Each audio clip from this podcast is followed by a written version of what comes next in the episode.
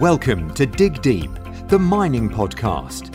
In this podcast, we discuss, educate, and talk about industry news and hot topics, company reviews, and live interviews with mining professionals and leading figures in the mining industry. Introducing your host, Rob Tyson, founder and director of Mining International.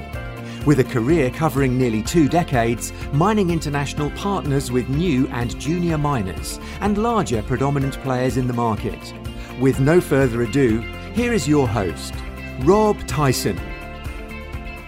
Welcome again to the Dig Deep the Mining podcast. And today we have another great guest, Lester Kemp, who is involved in a few mining companies who are exploring and developing deposits around various parts of the world, which we'll go into detail later in this podcast. I'm really keen on understanding Lester's journey as it seems he has an entrepreneur's mindset, being involved in many startups and even having his own YouTube channel. So let's get straight into this and find out about Lester's journey and how he got into mining. Hi, Lester. Hi, Ron. How are you doing? Yeah, I'm not too bad, thanks. Good. Thanks for obviously agreeing to do this podcast. My pleasure. And I'm uh, intrigued to find out how your career developed. So, um, first of all, what attracted you to uh, the mining industry? Well, I lived overseas uh, most of my life. Uh, my parents, or my father, was a chartered engineer uh, with Unilever, and he got sent overseas for most of his career. So where we where he went, we went. Yeah. Um, I spent my first two years in Trinidad, and four years in Mexico, and then six years in Brazil, and six years in Kenya. And it was when I was in Brazil that, at the end of each month, when my father was paid, my mum would drag him out to a jewelry shop close Okay. by, and she'd have rings made up. And I was a young child at the time, and I got pushed to the other room where the gentleman had a big rock collection. Right. Okay. So that sparked my interest, and Yeah. each time my parents visited, um, I had to choose a specimen of rock for my own collection that I started. Yeah. started. So that really got me fired up. Always wanted to be a geologist yeah. Uh, ever since. Yeah, that's a that's a different story to I hear from most people. Um, but yeah, that's obviously, I suppose you're inquisitive as to where these rocks come from, um, and hence obviously you found mining. Yes, I, I, went from Brazil to Kenya. I was at school there from uh, 19, 1978 to 1984. So I did my O levels and A levels there, and it was quite a wild time. Uh, we spent a lot of time in the bush, um, me and my friends, and I I realised I wanted to do something that was outside. I didn't Yeah. really fancy doing an office job, so I thought, yeah, I really really want to become a geologist. Yeah. So So where did you uh, study? I studied at Portsmouth. It was Okay, a yeah. polytechnic in those days. I was there from 1986 to 1989. And when I finished there, I went on to the Royal School of Mines, Imperial College. Yeah. And I did a master's in mineral exploration. Yeah. And that was part sponsored by Rio Tinto.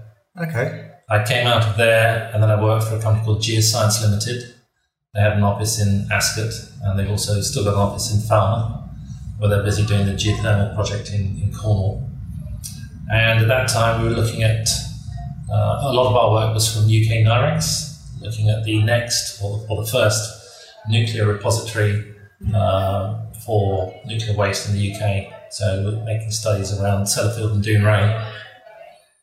Um, so I did that for about two years or so and decided I'd had enough. Went back to the Royal School of Mines and on the notice board there was a, a sign for a project geologist running a gold exploration camp in Guyana, in South Okay, America. So I rang them that evening and got the job that night and literally left two days later. That certainly doesn't happen now. I don't think. no, it was, it was quite quite challenging because I, I arrived about three o'clock in the morning in Georgetown. I was met by the chief geologist at that time, and he took me back to the house, which also doubled up as an office. And um, I woke up about eight o'clock the next morning, had breakfast. He, he came down and he said, Right, I'm off back to Canada. I've got three weeks' holiday. Uh, let me show you a map. This is where our concession is. This is where I'd like you to set up a camp.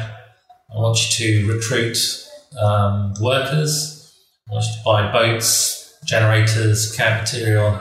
And in three weeks' time, when I come back, I want to see line cutting operations and sampling taking place. Right. So thrown in the deep end properly then. Yeah, I was quite tempted to catch the next next plane home.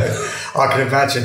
But what a challenge. It, What- was, it was a great challenge, yes. Um, and someone to give you that opportunity and throw you in at that deep end and very much. I mean, I, I, I was terrified, but I had good people working for me. Uh, all the locals were really good. I had a team of 21 Amerindians, and they all knew what they had to do. Uh, it was just a case of setting up the camp and just, just being in charge, really. Um, but letting them run and do what they knew best and just keeping an eye on things. yeah. It was a fabulous time, and to be paid to, to be in the camp in the jungle in South America was just yeah amazing. And what did you do following that? I came back um, and I joined a Canadian junior company uh, doing diamond exploration in southern Africa. Uh, the company was called Redorum Limited, and they had licenses in Botswana, Namibia, uh, Zimbabwe, and they also had a joint venture with another Australian company on the first diamond mine in uh, Zimbabwe Okay. Yeah. um, and that was called River Ranch. So I spent the next few years working for them, running the exploration program in conjunction with their joint venture partner. Okay. And what what would you say the main differences are? And I suppose probably might have answered this asked this question a bit further down the line, but what would you say the main differences are between working in South America to Africa, say? Uh, the main, I suppose, main culture differences. I don't actually recruit in South America, but I do in Africa. So I was just curious as to what the uh, main differences are. Yeah, I, I, look, I grew up in, in Brazil, so I, I, I had six years there. Guyana was interesting. It had its challenges. I think you have to be quite logistical. Um, infrastructure wasn't great. Uh, there was a road out of Georgetown going through a town called Linden, which had an aluminium or bauxite mine. Um, but I think you've got to be able to adapt and understand the local cultures. You've got to, you shouldn't panic. You should immerse yourself into things. Yeah. Um, that was quite easy in South America. In Africa, I love Africa because I, as I say, I grew up in Kenya. Uh, Africa has its challenges. It depends which country you go to. Yeah. They all have their own sort of little iterations. yeah. Um, I don't know. It's Was it more isolated in Africa? Like, for instance, the mine site's more isolated as opposed to South America? It depends which country. I mean, in Yeah. Zimbabwe, it, it wasn't. Uh, we we did prospect in Namibia Yeah. uh, along the Fish River Canyon and the Konkiep River Valley, so that was quite remote. Um, more recently, I been involved in Eritrea, Yeah. and we had a camp in the central part of Eritrea, and that's quite remote as well. But it does have its benefits because the land is so beautiful, it's unspoilt. Um, I remember standing on a high peak with, with my friend, looking around and seeing this vast landscape, beautiful, mystical, magical landscape, thinking I must be the first Englishman who stood here and what a great view Yeah. and what a, what, a, what a pleasure. Yeah. And so, how many years did you spend in, in Africa? Or Um, did you go backwards and forwards to a few different countries? I probably spent about eight to ten years in, in Africa, so I've, I've been to most countries. I had a private company that I set up, went to North Africa, so I've spent about 20 years on and off in Tunisia, Yeah. looking at lead zinc there. That took me westwards to Algeria, so I spent a couple of visits there on behalf of myself and also uh, some clients. Um, I've been to Sierra Leone, been to Liberia several times, which is an interesting part of the world. Yeah. And I've done mostly sort of Central and Southern Africa as well. Yeah. Um, Any favourite places?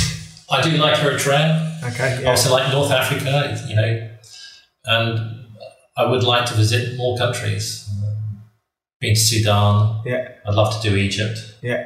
Um, but yeah, it depends what's available. Yeah. Is it just Africa you still want to concentrate on, or is there no. other countries around the world? I'd, I'd rather sort of settle on sort of North South America Yeah. and Western Europe. Uh, I've been out to Russia. I've worked out in Finland. Um, been great experiences. Russia was interested in going up to Archangel, which is the home, one of the home of diamonds. Yeah. Landing there and coming out of the airport, my contact wasn't there to meet me. And looking around, nightmare. yeah, and looking around, it looked like a scene from Mad Max Beyond Thunderdome. It was just the bleakest landscape with Yeah. these in the distance these massive structures belching out smoke and fire, power stations, and then catching a lift with a local guy into town. And bearing in mind this is the heart of the diamond industry, you know, with some of the richest diamond deposits in the world there. The roads in town were abominable, more potholes than sort of other parts of Africa. That's So- probably that's probably um, the reason why that is is probably to stop people actually driving down that. Probably, to, uh, yes. Yeah, keep Yes. those people away. And Exactly. the people that in the know, Yeah. they can just go bypass that. And also going into the hotel for the first night and finding out that the menu for vodka was much larger than the menu for food. Right, okay. Interesting. yes. Yeah. So, um, what do you enjoy about expatriate work? Is there again? I suppose um, people that may be listening that haven't had the experience of working as an expat, so working outside of their uh, country of birth. Um, what do you enjoy about expat expatting? Well, I think my first job really qualified as, as being an expatriate when I ran the Gold Exploration Camp in Guyana. But ever since then, I've I've been lucky to be based in the UK, just going out on you know, two or three weeks, maybe a month at a time. Yeah. I think for someone who's a true expatriate, you, get to visit places that you probably would never visit before. You you meet very interesting culture, and depending on whether you're in a camp with a small number or a large number of people, you develop some really good friendships Yeah. and and also you learn a lot um, on the hop uh, because a lot of those places don't necessarily have the best of communications, and so you have to learn as you go along.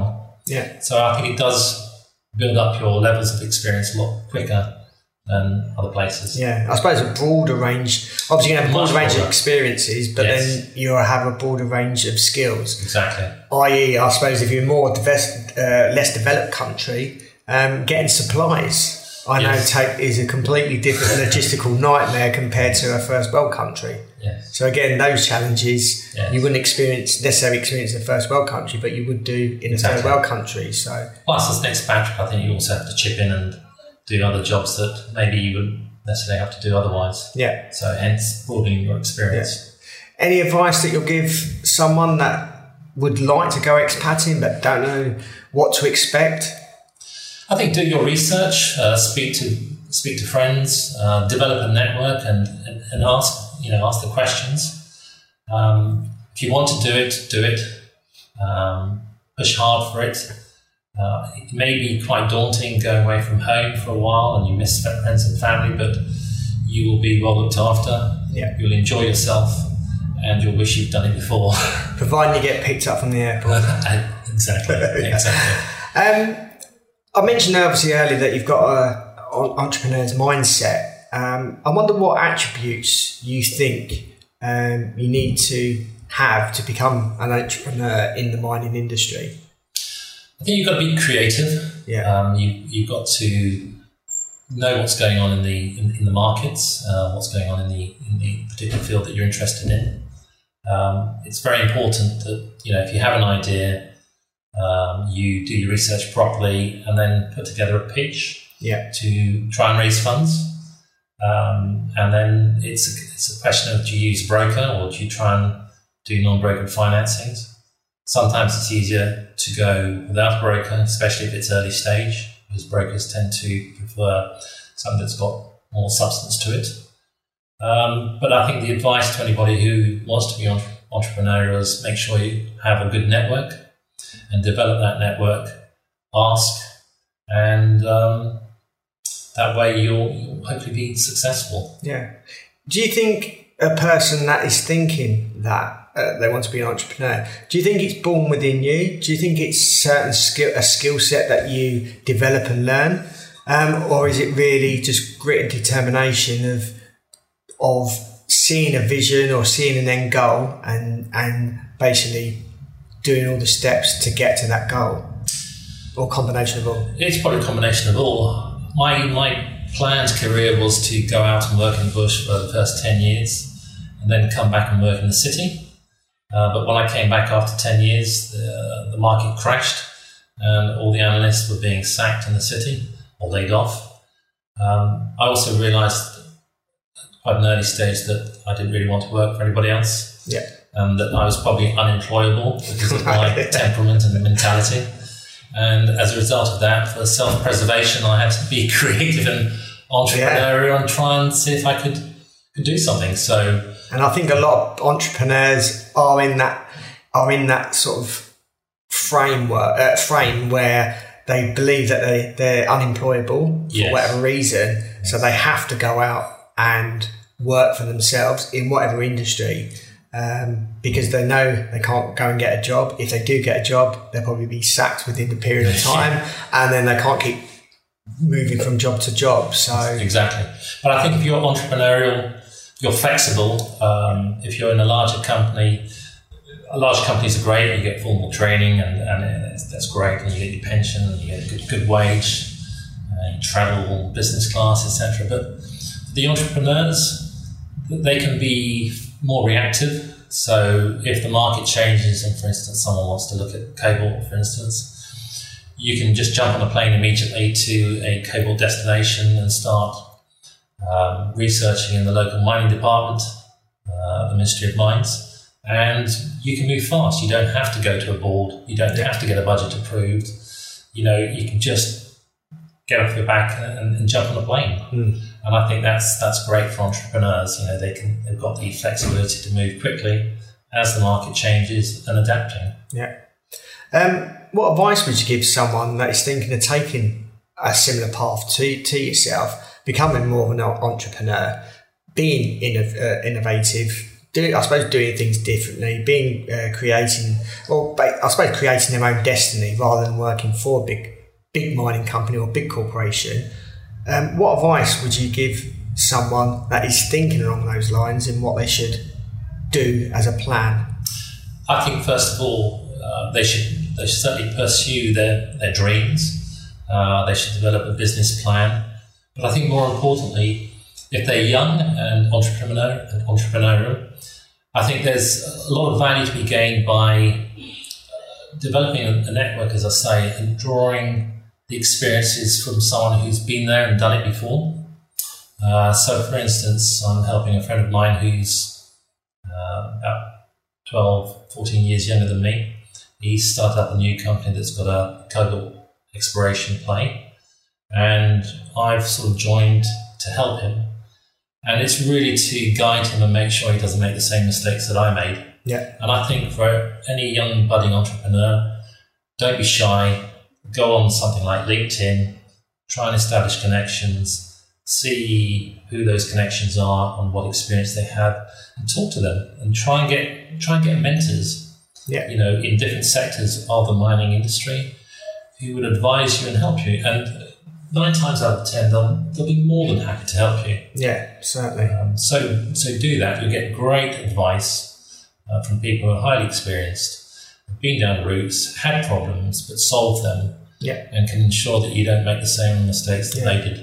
Just another thing I just thought about. Um, for instance, the the Mines and Money conference that are coming up. If someone wants to be an entrepreneur, what a great way to uh, to attend that event. Yes. Meeting very experienced people from the mining background, from the finance background, where you can make numerous connect, uh, connections there Absolutely. um, to help you, help you on your journey. All the mining conferences are a great place to Yeah. start. Um, I think the, the issue is always intellectual property rights. Yeah. Um, if you have a great idea but you haven't put your own money in and acquired anything, you know, just be careful. Sign uh, confidentiality agreements or non-circumvention agreements, and then put your pitch through. Yeah. Uh, but make sure you protect yourselves and your intellectual knowledge. Yeah. Okay, want to move on to more about yourself and what you're what you're actively involved in doing now and over the last few years. Um, so yeah, if you can just tell us a little bit about that. Okay. Um, over the last couple of years, I have just been doing a little bit of consultancy work because times haven't been great. Yeah. Um, I've been in northeast Angola on behalf of a client, helping out on river diversions for alluvial diamonds. Uh, and that's been great fun. So, blocking off certain sections of rivers, uh, draining those sections that have been blocked off, and then pumping, the, pumping all the water out, recovering the gravels, and then running it through and testing and getting, getting diamonds. So, that's, that's been great. Um, I have more recently helped, as I say, started helping out this friend on the cobalt business. Yeah. And he's got the largest land position in the Idaho cobalt belt. Okay. Yeah. Um, so 52 square kilometers, and it should be very interesting to see what happens. I've also got a, a company called Arabian Nubian Resources, Yeah. which has or had a license for copper and gold in, in Eritrea, in central Eritrea. But we ran out of funds in about 2014 15, and so it's been on, on the back burner ever since. Um, we are trying to raise funds for that. Um, we're talking to various people, uh, but we do have creditors. Um, but it's something that could have walked away from, Yeah. uh, but I owe it to the shareholders who, who are in there, plus also the creditors, to ensure that we get the company refinanced. And I've also promised the Eritreans that we'll finish the job that we started. Yeah. I think that's really important. So I think, I think the I was last going to say, if you can tell us a little bit about that actual project. Yeah, it's, it's in the central part of Eri- Eritrea. It's about 50 kilometres upstrike from Nevsun's Bisha deposit. And the license runs north south. The northern half of the license is prospective for massive sulfide deposits, so copper, gold, silver, lead, zinc. And then the southern half of the license doesn't have any of that. It's purely gold. It's orogenic, shear hosted gold deposits. Um, but it's a fascinating part of the country, to, uh, of the world, sorry, to, Yeah. to work. And the Eritreans have been great uh, to work with. Um, we had problems in the past because we were early stage. Uh, it was Eritrea, and of course, there were the problems between Eritrea and Ethiopia. But more recently, as you'll see in the news, um, Eritrea and Ethiopia have signed a historic peace agreement, and it's gone from strength to strength. They've exchanged ambassadors. There's airlines flying between the two countries. Presidents have each visited their respective, you know, uh, presidents' uh, company, uh, countries, and um, I think you know, Eritrea will certainly be there on, on you know, as an attractive destination for, for mining companies Yeah. that have previously avoided it. Yeah, I mean there is obviously a few companies there at the moment, or there's one. I know one predominant company there. Um, I know there has been a few companies that have been in in there, probably at more early stages, like yourself. Yes. Uh, what challenges have you have you faced? Uh, uh, obviously, apart from funding, which is probably the main. funding, probably the funding is always the biggest. main challenge. Yeah, the main challenge. Um, probably just logistical delays in getting supplies in from the likes of Dubai. Yeah. Um, it hasn't been a problem finding the right people. Uh, the, the local geologists that we've employed are highly skilled and highly trained, and the Department of Mines have been very good, and they've rotated their own geologists from one uh, company to the next. So the geologists that you inherit have got a, a broad experience and, and really do understand, you know, the mineral deposits in, in, in the country. Um, what else? I think it's just public perception on, on Eritrea. Yeah. You know, that's always been a problem when doing a, a financing roadshow. Um, people say Eritrea, where's that? Is it near Sumatra or somewhere? You go, no, it's, it used to be part of sort of northern Ethiopia Yeah. uh, until independence. Um, so it's been that, plus the fact that you know we're early stage, we haven't got a resource as yet. Um, so that's know, funding has been the biggest challenge. On the ground, we've had nothing but good support from government, um, and also because it's a small country with all the I won't say all, but with a small number of foreign companies that are operating there, you all get together and it's a really friendly group. Um, if you're flying a VTEM survey and you've run out of jet jet fuel for your helicopter, you can ring up your neighbour and if they've got some, they'll they'll send it over. So it's a very friendly atmosphere that everybody tries to help each other because you know when you're far away from home, that's what you need. Yeah, yeah. You obviously mentioned funding, um, and it's funny. I had a conversation earlier um, around around this particular topic, um, and even yesterday, funny enough. Um, it seems the big banks, uh, and I suppose the, fu- the, whole funding issue at the moment, it seems to be hard to, to, raise funds. It seems the big traditional banks or banks that have been involved in mining seem to, seem to be moving away from mining and more private equity companies being the point of contact to lend money. What's been your experience around around funding? Yes, and, and how and how you see funding moving forward? I think how it's going to work. The problem at the moment is you have other sectors that are delivering better returns. Uh, the cannabis sector in, in Canada is obviously exploding. People are making lots of money, so they don't want to get involved in yeah. anything mining related, or if they do, it's just a small amount. Yeah. I think here in the UK, it's, you know, when times are hard, the valuations of companies drop and the private equity groups see value. Uh, so companies that are trading at you know, substantial discount, and so that's when they'll pile in. Um, but early stage exploration is, is, is difficult unless you've got a good story and people can see a, a yeah, substantial upside. Um, so it is it is difficult. I'd like to see some sort of form of crowdfunding. Yeah. Um, I have thought of trying to set that up. Um, so if anybody does is listening to me and wants to do it. There's, there's already a group out in Canada that do it. Okay. But I think there's opportunity in the UK for crowdfunding yeah. in the resources sector, whether that's mining or, you know, uh, petroleum, oil yeah. gas, that sort of thing. Well, I know they do it in the property sector. Yes, exactly. Uh, exactly. And that seems to be working yeah. very well from what I see.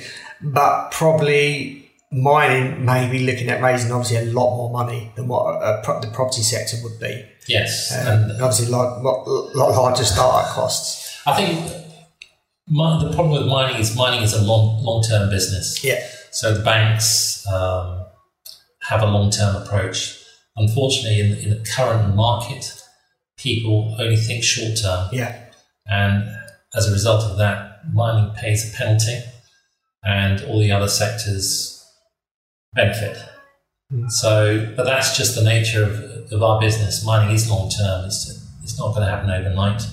If you pick up a license for, for gold, you're not going to find the gold overnight. And even yeah. if you do, there's, there's a timeline to do your pre-feasibility study and feasibility study, etc. Construction. uh, yeah, exactly. Yeah. So it all takes a long time. It takes a lot of money, and mining is by nature a high risk. Yeah. Um, you have the risk of country risk. Yeah. You have commodity risk and market and government inter- yeah, exactly. interaction. Exactly. Yeah. Um, and again, on funding, do you think it's hard to get the funding because of the commodity, the just the general um, price of commodities overall uh, is still low? If it was, say, three, four years into the cycle where commodities are increasing gradually, do you think the whole market would be would be definitely different? Oh yes, definitely. Yeah. Yes, absolutely. Um, it just needs the commodity price to go up, um, and then people, you know, investors, um, fund managers will start putting money back into the mining yeah. sector. And, and I suppose also confidence in the market as well. Exactly. And I think people Brexit doesn't help. Doesn't help, but no. I don't know how much of an impact it would have. Maybe with certain countries it may do, but I suppose on the world stage it's not, well, from my perspective, um, I mean, I'm a recruiter, mm-hmm. but I just think it's not going to be a big major factor for the mining industry as a whole. No. It can affect country uh, companies' operations in, in Europe. Yes, yes. Look, I, I find funding's a very tricky one. It all depends on whether you're public or private. Yeah. Depends who you go to see. Uh, I went to see an investor this morning and I talked about various projects and actually, I think you have to turn it around and go go to these investors and say, well, right, you like mining, what do you want to invest in? And on yeah. that basis, then go and source a project yeah. that they will invest in. Otherwise, you end up going into a, an investor's room, doing a presentation, and they go, hmm, yeah, that's a really nice nice project, but um, I'm not really too keen on copper gold at the moment. Have you got anything in um, niobium? yeah. And then, you know, that's, you know, you get the same sort of uh, response when you go to the next investor. Yes, but um, uh, have you got something in coal or you know it just Yeah. But So- like we were speaking just before before we uh, before we start recording this podcast, um, some of those commodities like copper that have been around for, for donkey's years, um, it's a safe bet because the, the, there is the demand there. Unlike I suppose copper, uh, sorry, unlike cobalt, lithium, and other commodities probably similar to that, where it is a, a very new market, and with a new market, there's always high risk. There is, yes. Um, I mean, I, I like copper, obviously, because of what we're doing in Eritrea. But the new sort of battery metals are interesting. I mean, cobalt is, is, is, is fascinating.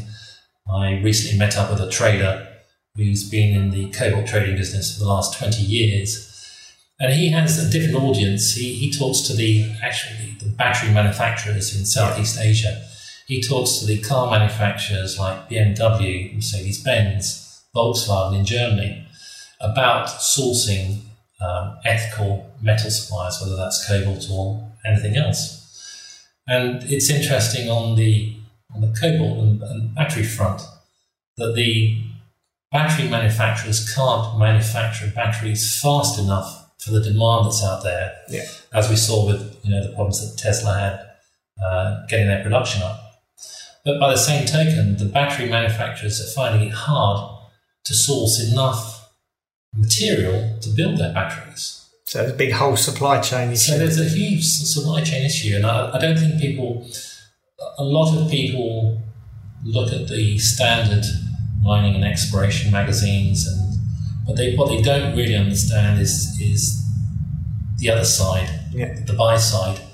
And so I found my sort of hours ch- chat with this trader fascinating Mm. because he gave a completely different uh, vision of what the supply demand status is like and what it's going to be like in the future. Um, and it's quite frightening. Yeah. So what's what's in future? Uh, what's what's the future for, for yourself? And um, are you looking looking to achieve anything, um, or what would you like to happen? Ah, what am I? At the moment, I'm trying to get my Eritrean company refunded. Yeah. So that's one thing. I'm helping my friend on the with the cobalt business with his company.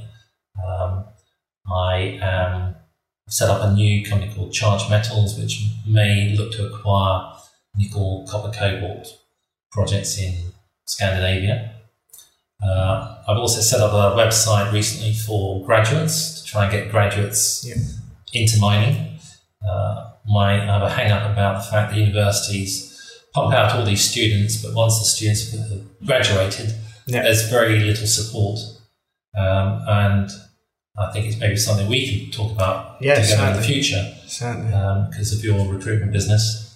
Uh, so I do that, and then I also have a what I call a Mickey Mouse YouTube channel where I was going to come on to that soon. I, I just I, As we're on the subject, I post silly videos of, of the mining sector. Look, I, I, I, I watch Quest TV and I've seen sort of the uh, gold miners in Alaska and uh, doing their work and sometimes thinking, oh my God, why, why have they done that? And I also thought I could probably do something similar. So I said, it's, I think there's a new one, Aussie Gold Hunters. Aussie Gold Hunters. Yeah, Yeah. that's great. Going And around with metal detectors. That's it. And what's the uh, um, Alaska. Canadian one? Alaska Gold, oh, Alaska Gold or I can't remember. Canadian, uh, Canadian miners out in, yeah, in Alaska, yeah. There was there was there was one program where these two guys who had no mining or geology experience went out to Ghana and got massively ripped off, and it was just hilarious watching. But um, no, I set up something called the Bush Geologist, and it really is um, set up to try and show people who are not in our industry what it's like working in the, in the mining and exploration sector. Yeah. So I've, I've done a little one of life in camp in Angola, um, life sort of dredging or uh, the diamonds there. And I've recently picked up a, a drone, which I think is a great exploration tool. Yeah, it certainly Um, is. So I'm going to take that with me on every visit and hopefully do some further videos. But just on the drone drone side, it, it is fascinating because um, it's great for corporate presentations. Yeah. Uh, it's great to fly to areas where you can't necessarily access because of the way the terrain is. Yeah, and I was So say it's cheaper than a helicopter. It's cheaper than a helicopter, and, and, but you get great pictures because Yeah. of the resolution. And you know, drones are changing. It's it's. We're talking to someone about a drone-mounted mag survey in Idaho, Yeah, um, and I think you know it's, it's they're going to play an increasingly important role in in mining, Yeah. not just metals mining, but obviously uh, aggregates and everything else. yeah. I was going to uh, one question from obviously from from speaking. What's what's the, I don't I don't actually recruit for America, and I just wondered. Uh, obviously, I know they've got a they basically got quite a few skills in country. What's the main differences, say, between mining in America compared to other countries that you've What in worked terms of in? employment or Uh, yeah, but the way I suppose the way they do mining is it any different, and the and the culture around the mining companies? Because I- people outside of, I suppose people outside of mining Yes. wouldn't necessarily think Americans mine. They probably automatically think of Australia. Australia, South Um, Africa, so, underground yeah. mines, etc. Yeah, but America is what? Do they do anything different? Oh, they, they- I mean, the Americans have got a, massive mining Yeah. industry.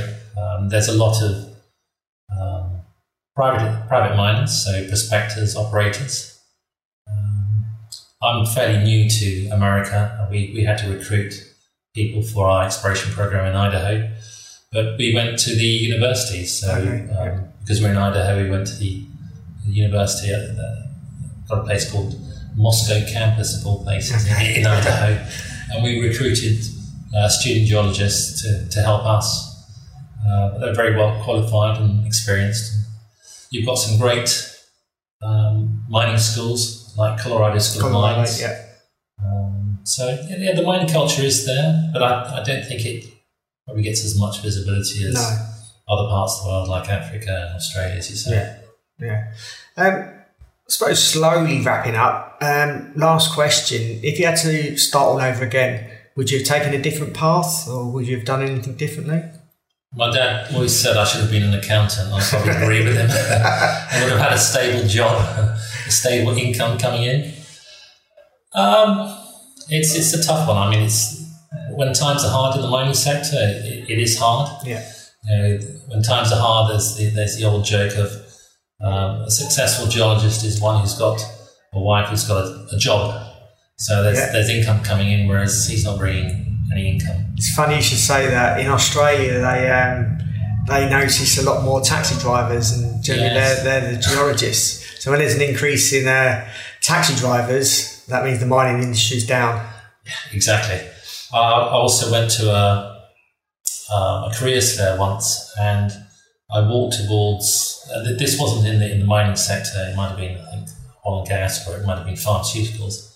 And I walked along to this booth, and this lady stopped me before I got anywhere near her, and she said, "You're not a geologist, are you?" And I went, "Yes, yes, I am actually."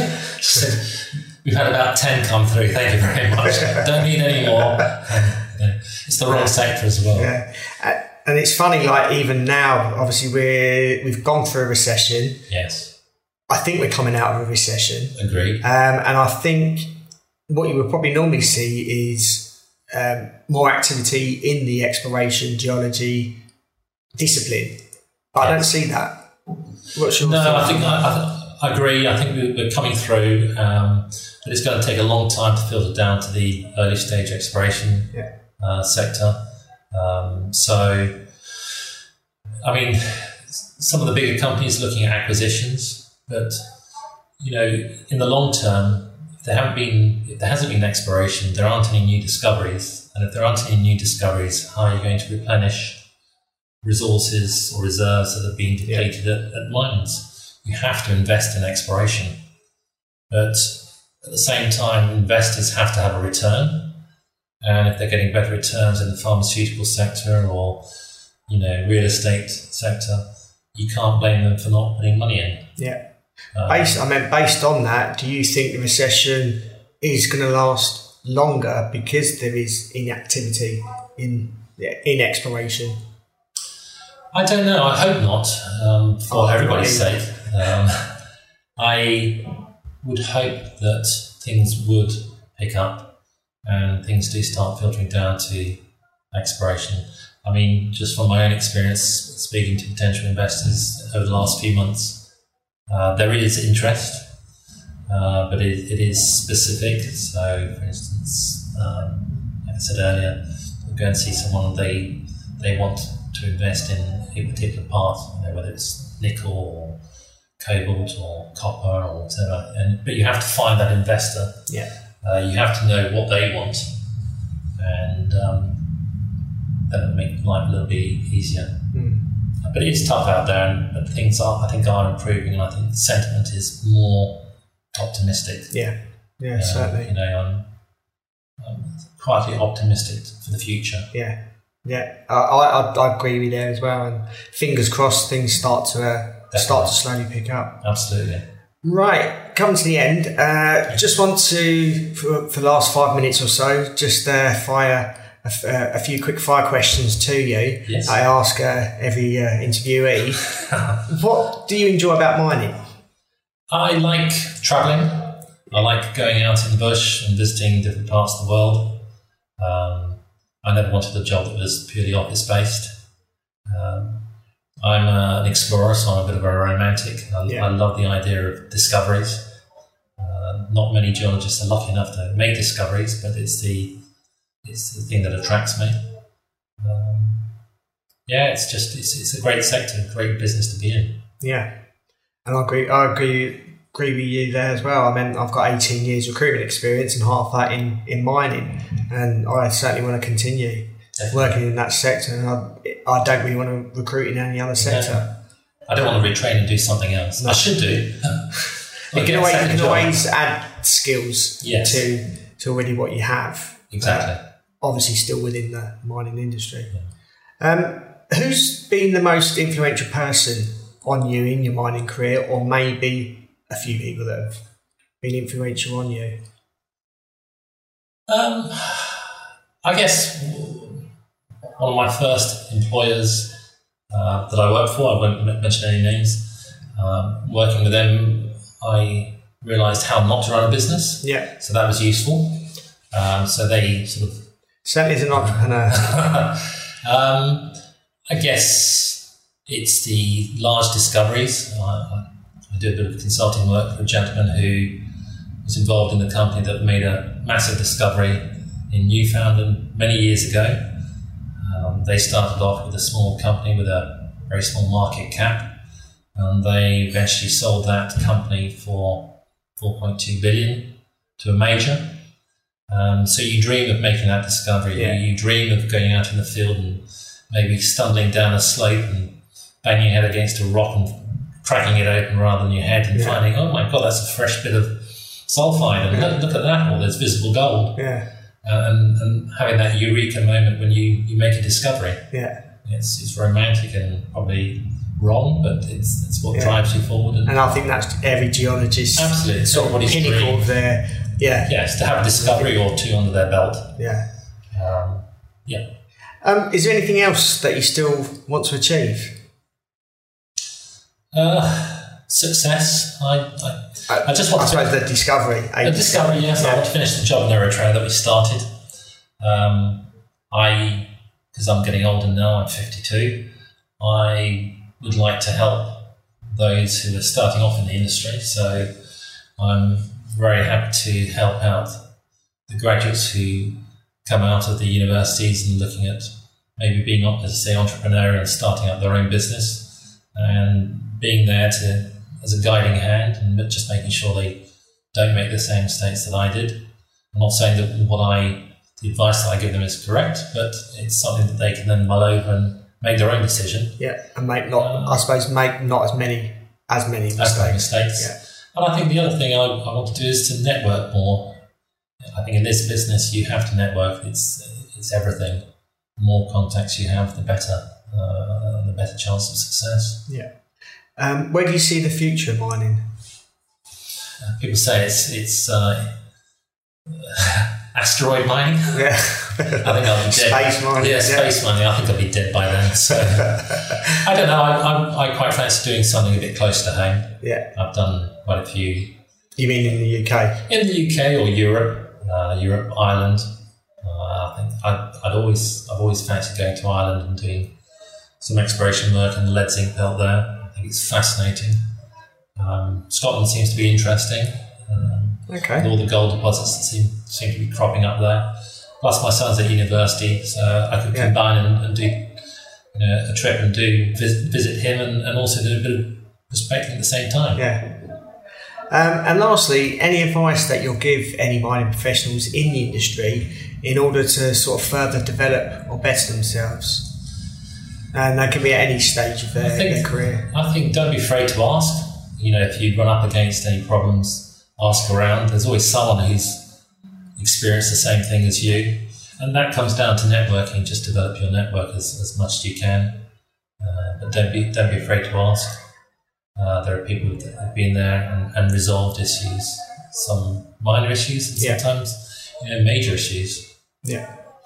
Well, that's uh, that's the end of the podcast. I, really appreciate your time, Lester. My pleasure. Obviously, uh, giving providing us uh, great information and discussing your journey, and especially from an entrepreneur's mindset. Um, and I wish you every success in the future. Uh, if our audience wants to find out um, some more information from you or may have any questions, how can they go about contacting you? Uh, no problem. I'd be more than happy to be contacted. My email address is Lester Kemp, K E M P, all one word, at me, M-E, dot com. Okay, any, um, um, any social media platforms? You can have a look at the Bush Geologist YouTube channel, or you can go on to LinkedIn. Uh, LinkedIn. I think LinkedIn is, is, is brilliant for that. Yeah. So you'll get all my contact details there. Yeah and don't be afraid to approach. Reach out, yeah. yeah definitely. And obviously, alternatively, you can contact myself uh, via email, which is rob at mining-international.org. Um, well, thank you for listening. Hope you enjoyed the podcast. And until next time, happy mining. Thanks for listening to Dig Deep, the mining podcast. If there are any topics you want discussed or questions you want to ask any guests, then you can email us at rob at mining-international.org. Or you can follow Rob and Mining International on LinkedIn, Facebook, Twitter, and YouTube for more content and to have your questions answered. Until next time, happy mining!